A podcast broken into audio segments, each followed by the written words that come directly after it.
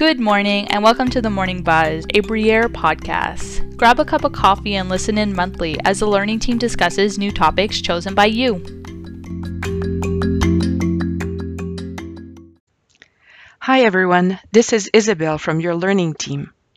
I drove to RSL the other day to drop something off, and as I was going through screening, I noticed that one of the screeners was in the middle of reading a book that I knew well one that had had a profound impact on me years ago. The title of the book is The Seven Habits of Highly Effective People by Dr. Stephen Covey. We exchanged a bit and I moved on with the rest of my day.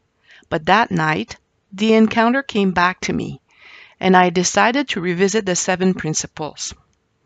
Habit 7, Sharpen the Saw, really got me thinking.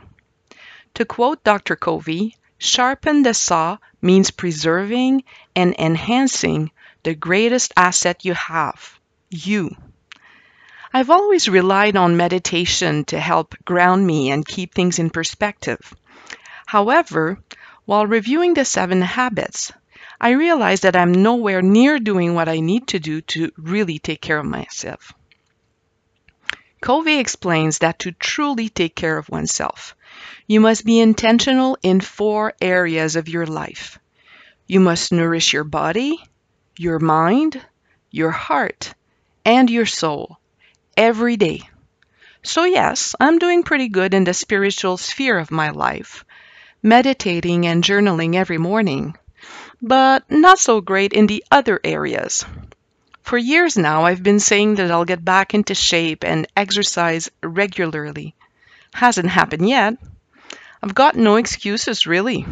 I have training equipment in my basement, friends' support and encouragement, yet it's just not happening. To be candid here, the fact that I'm not taking care of my body's needs often leaves me tired and not so present and available to my husband, my family, and my friends. The phone rings in the evening, and I sometimes catch myself looking at the call display and sighing. Not because I'm not happy to hear from so and so, but because I sometimes feel I have nothing left to give. Sometimes I wise up a bit and go for the double whammy a walk with a close friend. That way, I take care of my body and I get to spend time with someone who is near and dear to my heart. And I always feel great afterward, replenished. The body, the mind, the heart, and the soul they're all interrelated. They all work together. One area is off kilter, and you can bet money you'll be feeling out of balance. Covey says that without this renewal, the body becomes weak, the mind mechanical, the emotions raw, the spirit insensitive. So, in these tough times we're going through, I urge you to take care of yourself.